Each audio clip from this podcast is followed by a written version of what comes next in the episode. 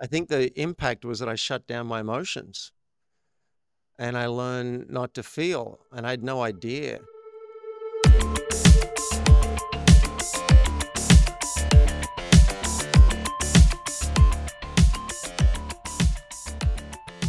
David, how are you doing, my friend?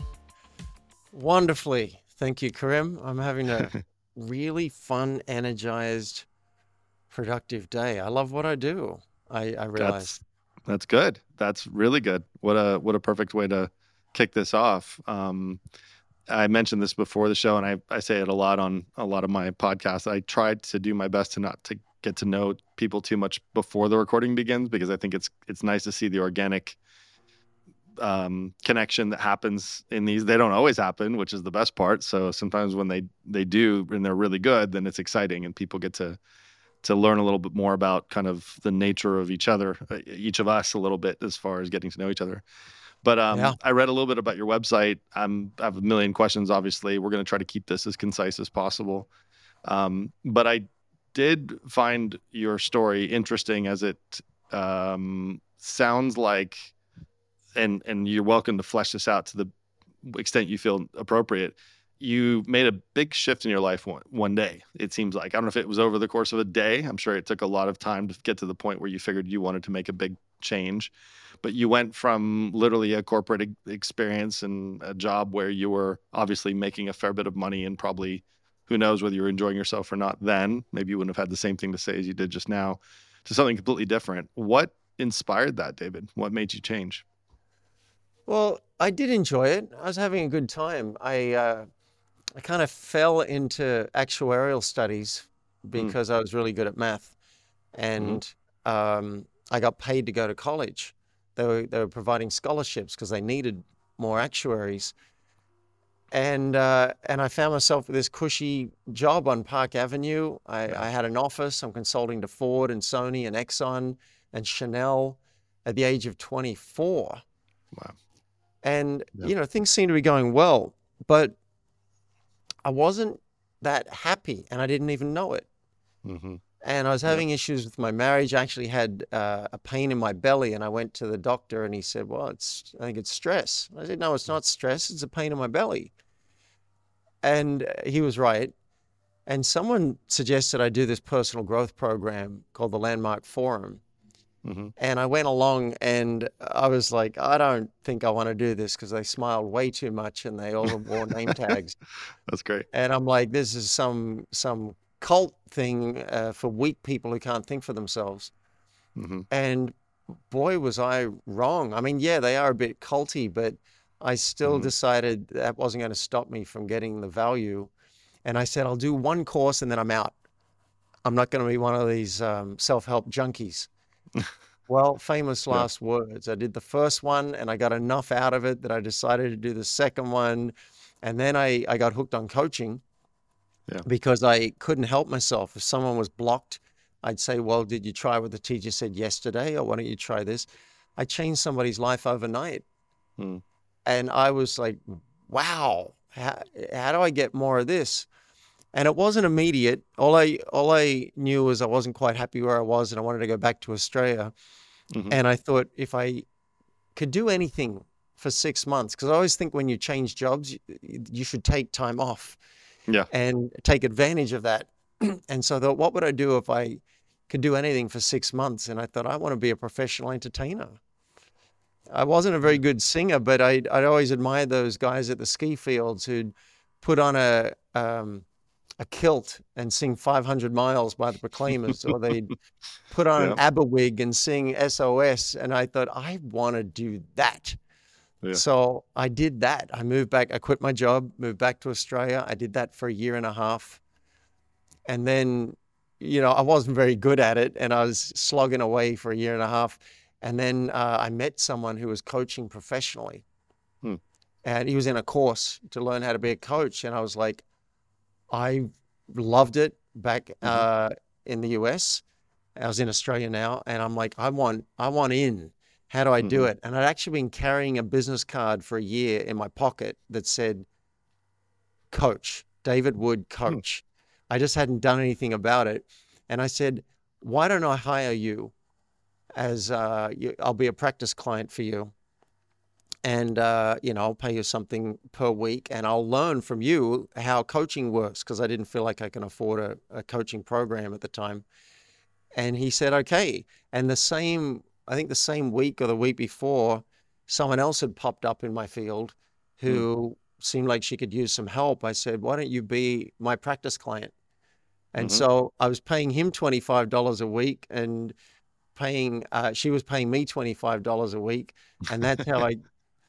That's how I got started in the field of coaching. And then I, then I found a coach training program and I went and got myself certified, and the rest is history. Wow. That's quite the story. Well, I love that there was such a quick identification of what made you um, exhilarated. Maybe you weren't sure it was going to be a lifelong pursuit, but obviously it made you happy and fulfilled. Um, on, on your website, I read something that um, uh, we have a lot of commonality on. Well, one, I didn't, I didn't crash a paraglider. That I have to hear about. That sounds like that was a pretty dramatic event. Certainly had a fair share of, of accidents and done stupid stuff as a child and teenager. And I have lower back issues because of all the craziness that I've done. But I did lose my sister at age seven as well. Wow. Um, so, yeah. So I read that and it struck me when I, when I read that, because um, I never really thought too much about it a while back, about what it did as an impact on me. I never really considered the impact of it. Um, Not because I didn't care. It just, I was very young and I knew what it had as an impact on my family and my parents and how it estranged them to each other and a little bit to us, as far as they were a little bit in zombie mode because of that happening. But it's only later, now in my, you know, mid to late forties, David, that I'm recognizing the impacts of that and, you know, all these massive grand revelations around time and the scarcity of it and things like that. And we'll get to that here if we have time in this, in this, uh, episode. But I'm fascinated, and part of the reason why I was keen to talk to you is because I too came from a corporate like experience. I was a corporate spy. Um, I literally hunted intelligence down on behalf of my clients for many years, for about twelve years, and shifted hmm. that business into cybersecurity, because I moved from being the guy getting the information to the guy protecting the information. And uh, wow. I exited a couple cybersecurity firms, and now I'm on a personal growth journey where it's stop working on the business, start working on me more.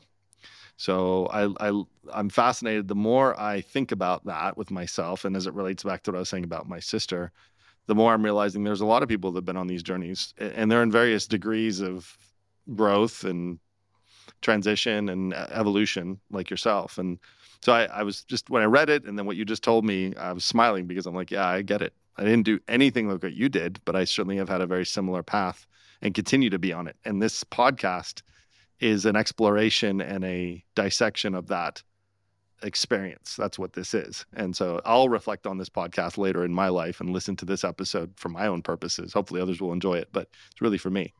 So thank you. I just wanted to share that because I thought, you know, it's a commonality that not that many people have happened to them. And I, I wonder how you...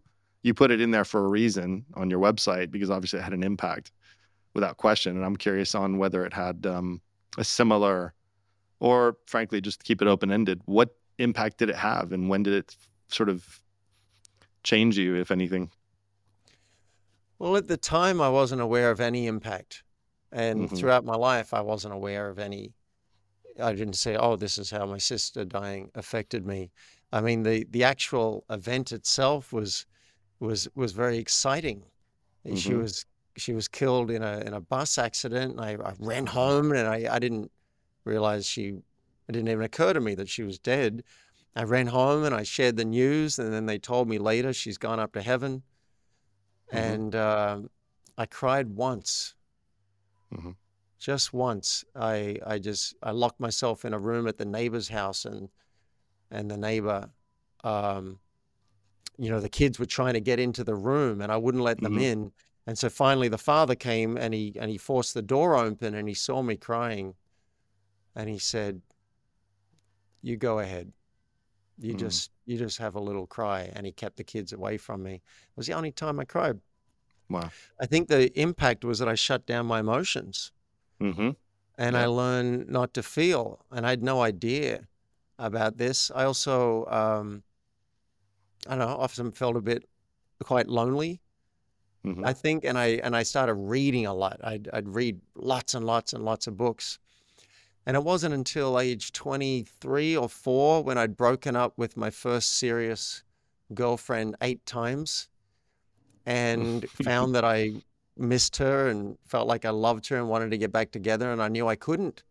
Her family hated me. She, there's no yeah. way she would have taken me back. And so I remember saying to my friend, I was traveling through the U S, we're backpacking. And I said, I want to get back together with Leanne. And his face fell and he said, oh no. and uh, so I went to a psychiatrist and I said, what the hell's going on? I, do I love her? Do I not love her? Whatever. And when he found out my history, he said, well, this is my hypothesis, which made me trust him because he didn't say this is what's going on. He said, my hypothesis is you haven't grieved properly mm. and you have what we call a complicated grief reaction. I think you do love her. I think you're actually very sensitive, which is why you're having issues now, and I think I can help you. Karim, that was one of the best moments of my entire life. Hmm. I was supposed to leave that and go and smoke weed with friends and go to a concert. I didn't smoke weed at all. I was like, no way am I messing with this feeling, because he, he was saying, I can help you. You're not broken, or or mm-hmm. if you are, I, I can help repair you. And there was possibility. And I ended up working with him, and, and by now Leanne was dating somebody else, and uh, I didn't say anything straight away, but after a couple of months of working with him, I reached out to her and asked her if she'd be willing to come with me to a session so he could explain mm-hmm. what was what was happening, and she did. And I think a month later, which was hell for me because I really wanted to get back with her and she's dating someone else, but a month later she broke up with this other guy, and um, I moved to the U S because I had this amazing job opportunity to be a consultant mm-hmm. on Park Avenue. And I said to her, I'm not going if it means that the, we're ending this. And she said, trust me, we'll find a way to work it out. Go. And so I went. She ended up following me. She ended up proposing. And, uh, and we got married. And while we're not together now, I still consider a very dear friend. And I like to say I'm happily divorced to a wonderful yeah. woman. And I recently went and stayed with her and her new husband and her six-year-old boy, who calls me Uncle David. And so I'm actually really proud of, of yeah. myself in coming from someone who'd shut down everything to learning how to open up, how to love, and then stay with that love even after divorce. Yeah, that's that's a good story. Well, it, it now it's a testament to your authenticity for the people you work with that you coach, right? Because I'm not trying to suggest others don't have authenticity or not very good at what they do, and I'm sure they have re- really great perspectives on things. But when you've gone through things yourself, you know, per the the statement I made earlier, reading on your website about the paraglider accident, which sounds like it was pretty traumatic, um, where you you're faced, you know, mortality in, in, in different ways yourself and with others, it does give you a sense of perspective that's very interesting. Um, you know, my um, podcast, the name of it is The Introverted Iconoclast, mouthful, right? But it's interesting because I'm an introvert. However, I do something that requires quite an extroverted way of a persona that's an extrovert, right? And then I have to find ways to be a change maker without ruffling too many feathers, because I don't like people being upset with me, right? So these dichotomies I constantly grapple with. And it's only now, you know, all these years later that, you know, married with kids with some success, that I'm like, all right, I'm on a brand new journey now, and I got to start to get to know folks that are in similar places. Your stories, what you just shared, the couple of them that you just shared, are exactly what I think are very interesting. And I get why you're so successful with others, especially if they're not open enough to share their own challenges. The fact that you seem to be quite an open book, do you think that's helped a lot with your business? Do you think that's given people a lot of comfort with being able to open up to you? Well, it changes who I work with and who's drawn mm-hmm. to me. I think, yeah. you know, I have a very unusual background in that I had this life of shutting down the emotions, and the upside perhaps is I developed this amazing intellectual stream of energy, this capacity to um, make things happen in time and space. And I was good at academia and all that. So when it comes to business, I'm great at helping mm-hmm. people chunk it down and focus and produce results. And I, I just can't stop raving about branding and, and, oh, this could go viral. And, you know, I have that side. Yeah. But because I've spent the last twenty years catching up with the emotional side, and I've gone and sat with gurus and done things that would freak most human beings out to discover what's the nature of being human and developed my emotional capacity to feel deeply, mm-hmm. I'm able to also handle the life side. I just had a client, uh, C E O of a business making several million dollars. And in our first session, some tears came to his eyes and he, he got emotional, and then he clamped it down straight away. Mm-hmm. And he could see it happen. I said, what just happened? And he said, I clamped it down. I said, yeah, what would it be like? What could be possible if you didn't do that with me? And he just didn't, it hadn't even, he'd hired me for, for certain reasons, but it hadn't occurred to him that this was a part of him that wasn't really available to the world, and he could let it come out with me. So I, I love that, that, you know, whatever someone's going through, no matter how, to, how deep the emotion or the distress, or even if they're suicidal, mm-hmm. You know, I've helped people come back from the brink. I've dealt with anxiety and deep, deep depression myself. So I have the street cred that I can go there. One friend of mine wouldn't talk to anyone else about uh, his plan to kill himself except for me. And he wow. said it's because he knows that I've been there. And so I was able to really have a, I, I like to call it a come to Jesus meeting with him and mm-hmm. say, look, I said, if you decide ultimately to do it, and I know you've explored every option, I'll help you. Mm-hmm. And mm-hmm. no one had ever talked to him like that. And I said, yeah. but but I'm going to ask that you call me first so I can make sure you're thinking straight, because it may not be. And he's now incredibly happy. Uh, so I love that what I've been able to do for myself, and I'm still a work in progress. For sure, sure, I get to bring to other people who haven't uh, haven't been through all those steps yet. No, that's really good. Um, one of the lines there, again, on what makes you so different on your website, um, focus dot c e o website, which is really great. Um, I love this because I didn't. I read this line right before we got on the podcast to record it, and it was achieved more by focusing on less.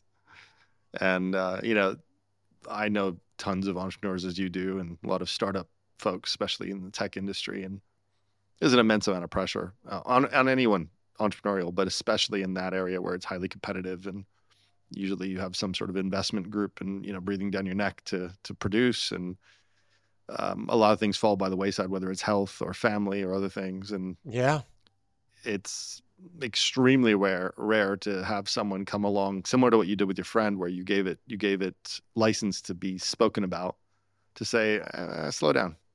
I've been saying this a lot lately, which is the the destination is the journey, rather than trying to get to this when I get here I'll be happy crap, which never happens. Um so I like that you say that, and and maybe we can unpack that a bit. So I mean, I I know what it means for me, but when you wrote that, or when you when you con- concocted this narrative, achieve more by focusing on less, how do you guide people in that, especially when they feel indentured to produce, which is a big we part have a of the, disease. The, the business folks. Yeah. We're, most of us are suffering from a disease where we're, we're just on a, on a treadmill. There's something mm-hmm. in us, and particularly the people who come to me, they're, they're high performers. So mm-hmm. there's something in that's in them that's driving them. That's great. We want to honor that and nurture that and let it flourish. But often what happens is we end up, we're, we're busy, not productive. Mm-hmm. And we're scattered like crazy. The human mind is like a monkey on crack. And so even among high performers, it's jumping from this to that, and Facebook's coming in, and then, oh, I got these text messages. Now I got to listen to this voicemail, and then there's email, and then, you know, I got a list. I got a list up here on my wall for acting administration, because I'm an actor now in Hollywood. Um, I need I have another list for self-care. There's another list for Mouse in the Room, my new book. Mm-hmm. It's just so much. And I interviewed Charlie Engel today, who, well, among other claims to fame, he ran two hundred twenty-two marathons in one hundred eleven days. I'm not kidding. Yeah. And he did it across the entire Saharan Desert. Oh, right? My God. And, That's and Charlie, Charlie said, what would it be like if on a given day you focused on one thing? Can you imagine that? If you yeah. could do that one thing, imagine how good you could be at it and how productive you could be. Now, I know that's not always practical, but what I help my clients do firstly is realize what are their values, what matters and what's not getting the attention it needs. Mm-hmm. Often it's self-care is out of balance, might be some family stuff. It might be um, some projects in the business. The marketing isn't getting the attention it deserves, or they haven't been working on systems. They, you know, mm-hmm. So we look at like what really matters, and then sometimes it's not possible to do it all. And so resistance comes up. The, oh, but I want to do it all. Yeah, mm-hmm. but you try and do everything. You're going to do everything uh, at a mediocre level. Right. So I, I have have it now. I have a very rich, full life, and I have many lovers. And by lovers, I mean, one is my book, and I'm committed mm-hmm. to getting Mouse in the Room out to the world so that they can discover what's happening for themselves and find ways to share that with everybody who matters. Mm-hmm. So that's, I'm unwilling to drop that. I've moved to Los Angeles for acting, so I'm unwilling to drop that. I don't know how long I'll be in, in Hollywood. So that's a priority. And then recently I realized self-care was dropped. And mm-hmm. so, you know, I had this, uh, I did a medicine journey and realized if there was only one game I could play before I die, it would be the game of self-care. Mm. And, and that was huge. And yeah. so now that's important. Now, so, and some other things have to get dropped. Okay, I'm going to drop this, drop this, drop that. Now, there's often resistance and and people need to get good with. I What I do, I've got this exercise where I have them make a deal between that part of them that's driving them so hard and the part that wants other things for them.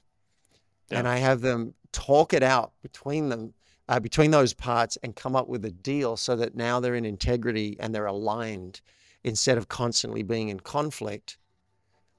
That's that's some of what comes up for me when you when you say achieve more by focusing on less. And then there are lots of things we can do around productivity to actually have them focus in yeah. a given day instead of getting all scattered. It's life-changing. Yeah, absolutely.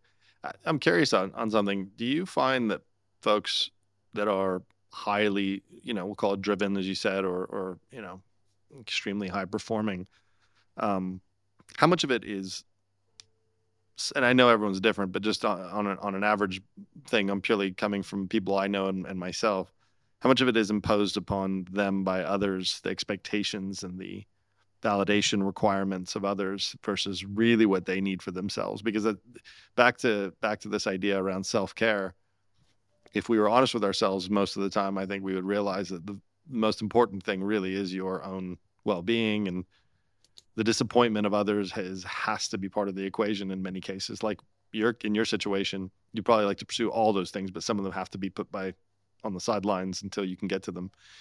How many people well, I'll give don't you, realize that? Yeah, I'll give you my um, a few things loaded up. As you say, I think the question is like, like what what is really driving people yeah. so hard.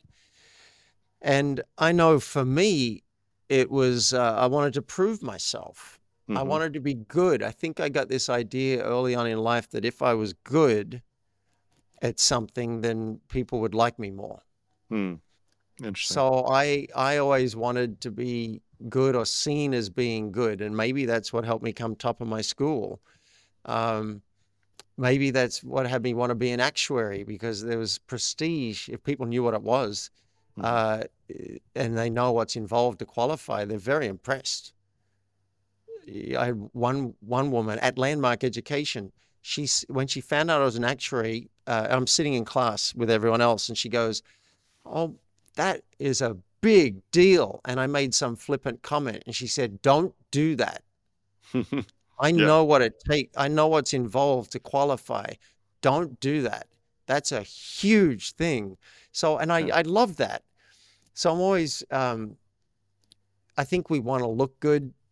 We want people to like us. And so there's a, you know, let's succeed. You, yeah. you don't start a business saying, oh, I want to start a business that fails. No, you want to be a hero. Right. I, aside from that, I think there's a biological drive to put food on the table, you know, mm-hmm. to survive. I hate running out of money.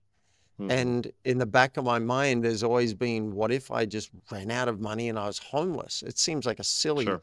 fear, but I, yeah, it scares me. And yep. so I think there's, and then there's, you know, my dad used to, you know, consider me lazy because I wouldn't get up at five a.m. and start work in the yard. I didn't yeah. want to do it. I wanted to sleep until ten. I think we shared the same dad. Yeah. yeah, possibly. Yeah. So yeah. I, all these drivers are like, you just got to keep going and you've got to do it. I find it hard to take a break sometimes because I'm on a roll and I've got this massive list and I like all these games and I don't want to miss out. And so it's a learned skill to say, what am I going to drop this year? Yeah. What am I going to drop in the next three months? What mm-hmm. will I postpone or drop this week so that I can have some peace, some sense of peace and a sense of actually being productive and achieving what I want to hit? And that's very hard because the monkey mind says, no. I want to do all of it. And that's the game.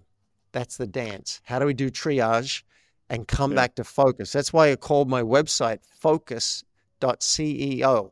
Out of all the other things I wanted to call it, yeah, being able to focus on what matters is life-changing. And so yeah. I think it's a boring name. It's a boring title for a website. Yet the word focus, it, it's life-changing. No doubt about it.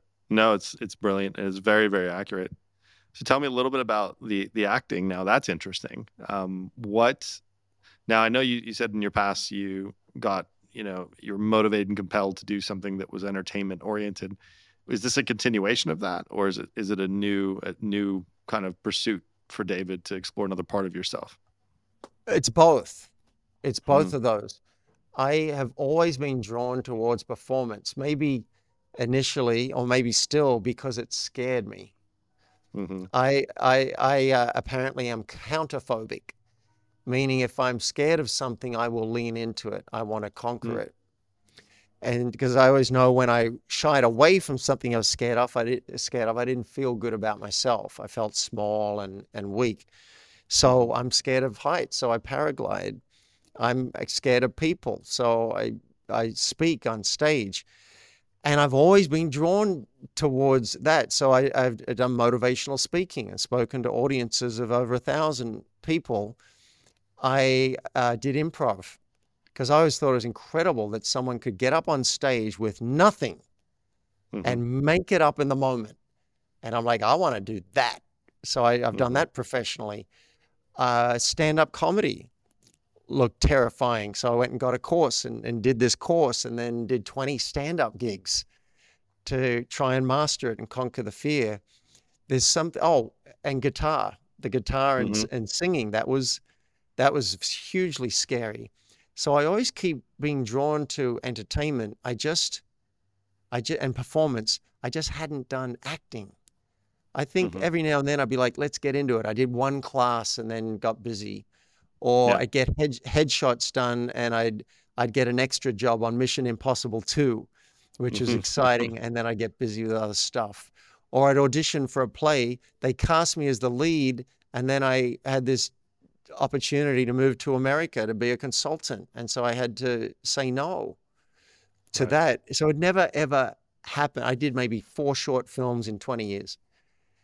And then in the back of my mind, I'd always thought, one day, before I die, I'd like to actually get trained as an actor, maybe move to Los Angeles and get fully trained and get an agent and get the headshots and just go to auditions for a year, maybe mm-hmm. two, and see what happens. And another big motivator was I, I always want to get access to my emotions. I want to mm-hmm. feel more. You know, what would it be like to be able to cry on stage? Um, so as a personal growth journey, it really calls to me, and I like efficiency. So mm-hmm. if I can have fun and uh, see what it's like to live the life of an actor, which always seems so exotic, and at the same time, I can get access to different parts of myself, that sounds like a win. It's just for ten years, I didn't tell anybody about it because I didn't know if I was going to do it and I didn't want to seem silly.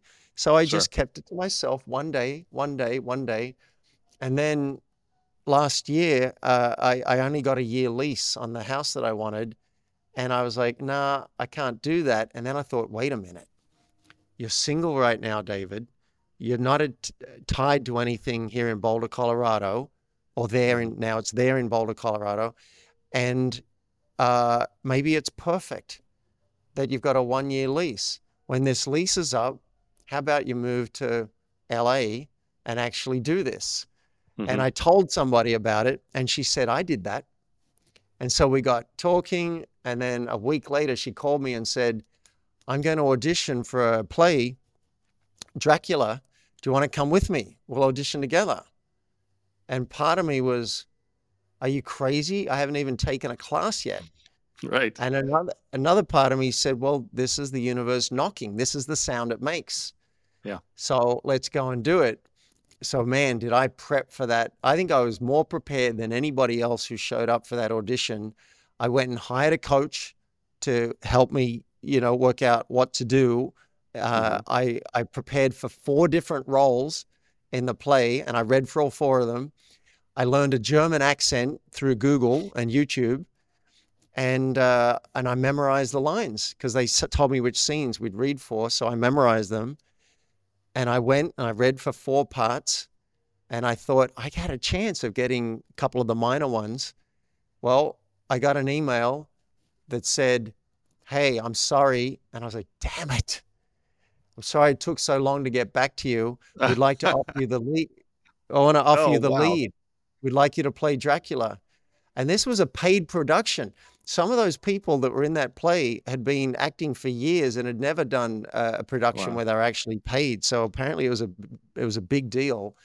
Yeah. And I, I put in about one hundred fifty to two hundred hours into performing Dracula uh, in this play. So that's how that's how I got started. And this was, I was going to wait till I got to L A to get started, but yeah. it happened. It happened in Boulder, and then I got a couple of commercials. I uh, I got a few short films. I actually got paid to do a couple wow. of these short films, which apparently is kind of unusual when it's a student production.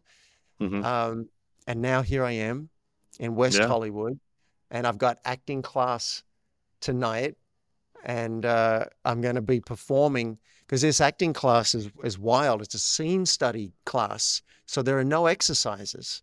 Oh, there's wow. no... There's no training like, okay, try this exercise. You mm-hmm. go and prepare a scene for the class. You perform it in a professional theater. Mm. So, you know, curtain opens, you got stage managers helping you. I'm doing a twenty minute scene uh, this uh, this Wednesday, and then the teacher critiques it. And that's how you wow. learn. And I'm doing it, man. I got headshots. Um, I'm auditioning. It's exhilarating, David. Yeah. Submitting myself to one hundred fifty roles a week.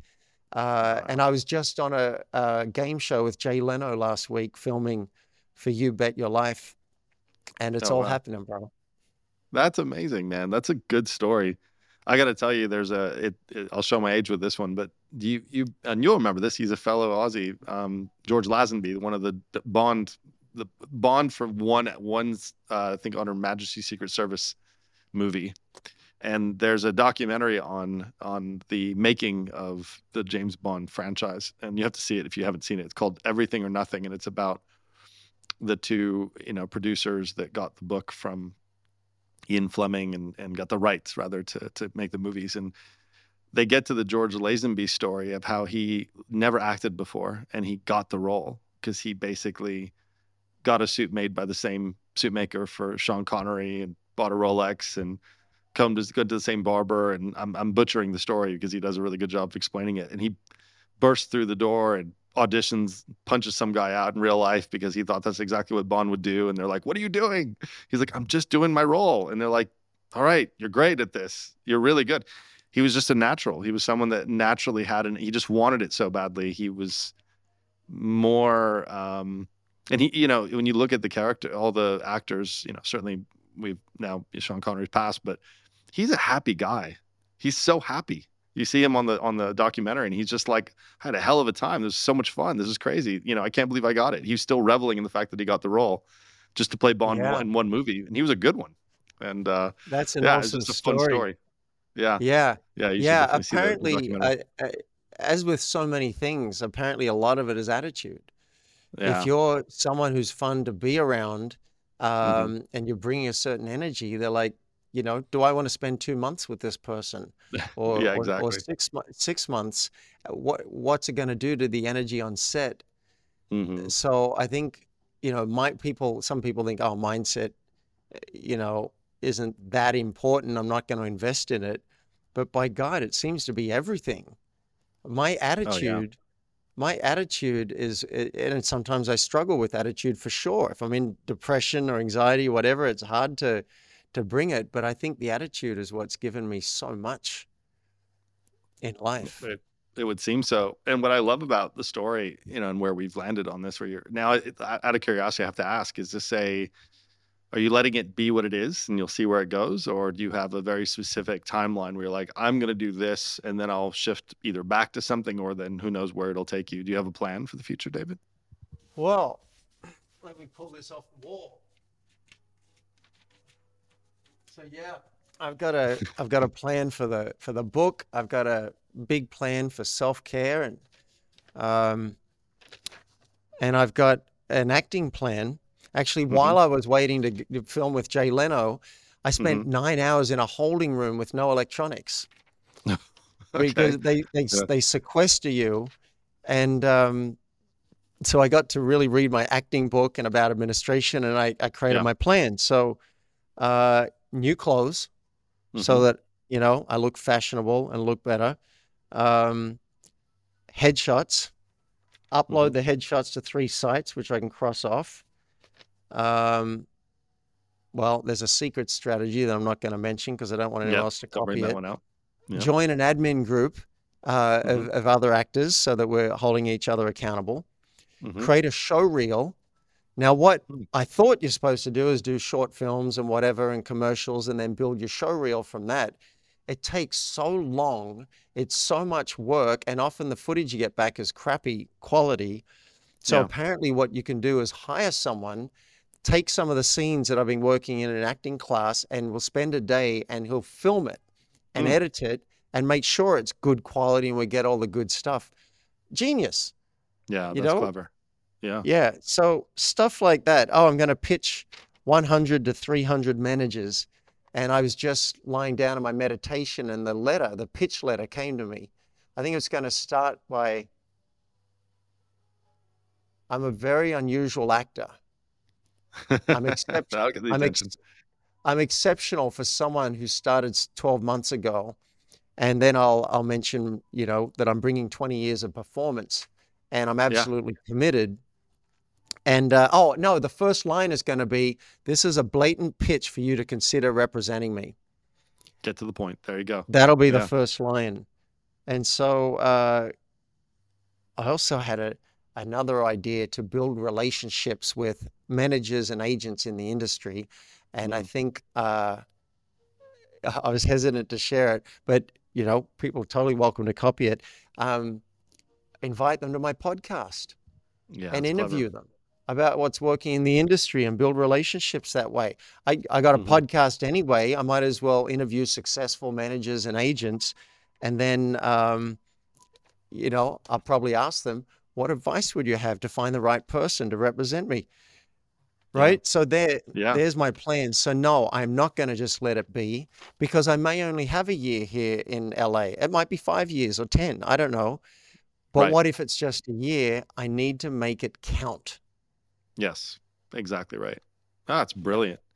Well, that's really cool. Thank you for sharing. Um, I'm I'm intrigued by this because I want to. I'm going to be following along as you uh, as you keep pursuing this because um, based on, you know, my background and being in the intelligence community and knowing all kinds of folks in that particular world, which um, doesn't get much light shown on it many times. You get a lot of, you know, you get the Hollywood version of it, but then you don't get the real, the real stuff sometimes. And the real stuff sometimes has even more interesting bits and pieces than even the movies can, can give it. So um, I certainly have had a fair share of getting to know some folks. So I'll be, I'll be tracking you on this, and I'll, I'll be listening to your podcast. Are you going to be sharing anywhere specifically outwardly where we can expect to see you in, in roles and anything like that, David? Anything that we can um, count on? Yeah. Yeah. I, I, I'll be posting, I imagine, on, on Good. Facebook when it's allowed. Yeah. Sometimes, sometimes yeah, you, you can't say what it is. Like, for example, the game show with Jay Leno, I can't, I can't right. disclose the outcome to anybody uh, sure. until the show's aired. Um, but yeah, for sure. I'll be very, yeah. very public about it. Right now, my fo- I just moved here uh, in May, and okay. and we're in July. So yeah. it's been a lot of, tra- lot of transition and getting myself in this acting class. And now I'm turning my uh, attention to the administration side and the business side, and yeah. I know how to crank it. I know when when I'm motivated, I know how to make things happen in time and space. I'll probably uh, do some strategies that no one's ever thought of because I'm new to this, and I'll be like, oh, sure, what if I you think outside that? The box. Yeah. Yeah. Oh yeah, absolutely. That's great. Do you um, happen to know, I interviewed him um, Uh, literally about a week and a half ago. Steve Sims, does he does that ring a bell? He's oh, I have interviewed well. Steve. Yeah, yeah, he's a great guy. He's funny, uh, and just just great energy too. Just like you said, I think I think what's interesting, and I never would have thought this until you said it. Your experience, you know, in, in some capacity, similar to someone like a Steve and others that are inspirational to others, and others, like you said, are are gravitate towards you because of the energy that you exude and exhibit.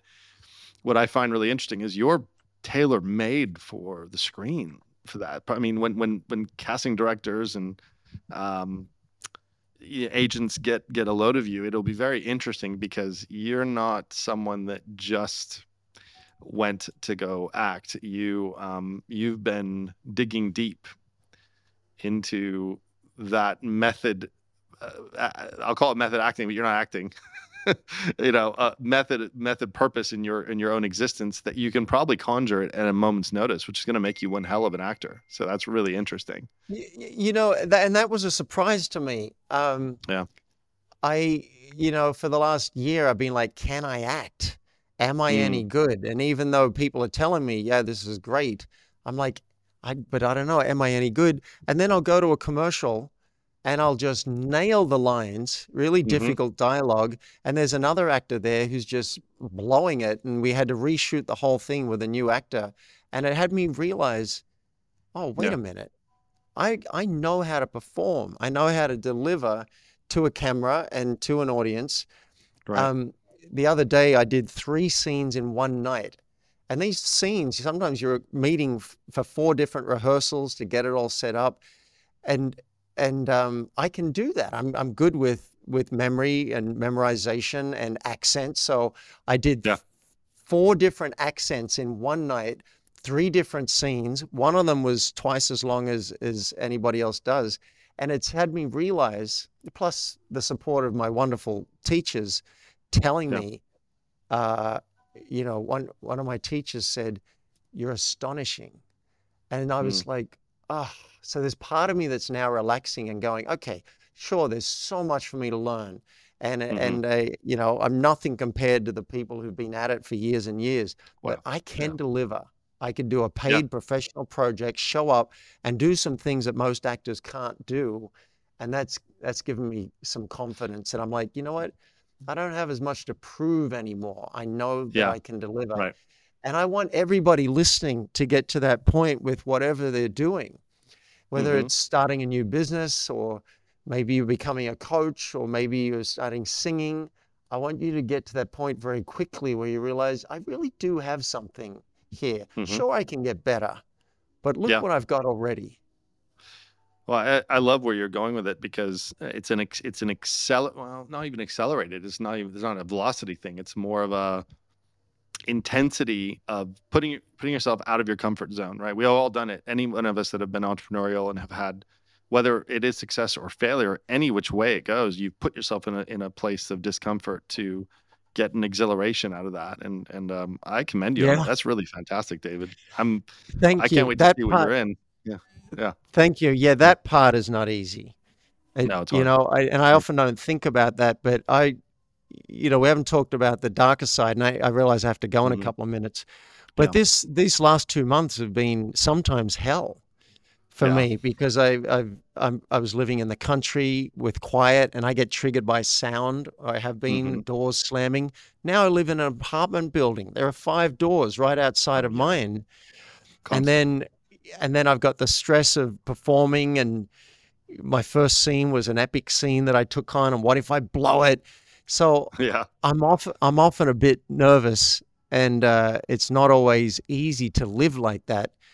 But yeah. I think I'm finding a sweet spot now where there's a bit of uh, nervousness and there's also excitement, and I'm mm-hmm. really enjoying it. And so that, again, is the trick.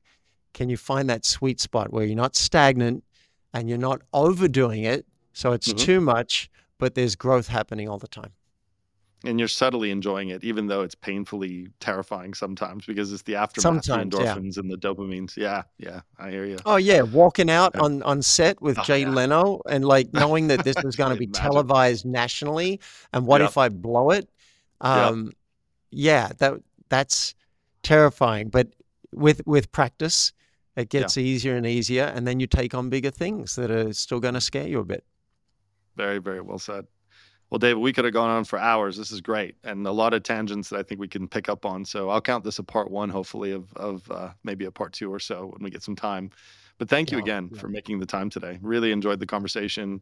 Um, as I mentioned in the beginning of this, I always get excited when these conversations kind of take all these different spiraling paths. And what you said, I was mystified and, and, and intrigued by. So I'm going to be watching you from afar. And when I get to L A, I uh, I owe you a visit. So we'll have to stay in touch and to get together, grab a cup of coffee or something, you know, when I'm, when I'm uh, West Coast. Yeah. Wonderful. And can I give a plug for the book and coaching? Please do. Yes, absolutely. Great. Yeah. Uh, go to mouse in the room dot com. This new book with forward by Jack Canfield from Chicken Soup. Uh, I spent two years on this, and it's wonderful. If you're a parent, uh, a partner, a friend, or a leader. It's written for those those categories, and there's a chapter for each. And uh, it's called Mouse in the Room, because the elephant is not alone. So grab yourself a copy of the book. And if you're interested in coaching with me, again, you can go to mouse in the room dot com and click on coaching and apply for a session. I work with mainly with business owners who are already up and running and successful, and they want to double their business and their happiness. That's that's the sweet spot for me. Apply for a session. I don't charge for that first session, because it's how I find the right people to work with long term. Mm-hmm. mouse in the room dot com. mouse in the room dot com. Well, it's a book I'm going to be getting. That sounds fascinating. So, well, congratulations on everything, David. You've done an amazing job. And uh, again, like I said, I'm going to be watching from afar, and uh, I'm keen to see what's next and the evolution of this new path you're on, because it's that journey that I think is most intriguing, because I'm on one myself. So seeing others kind of embark on these newer, more terrifying experiences is extremely um, inspiring. So thank you for sharing. My pleasure. Great to meet you. Same here. We'll talk soon. Take care.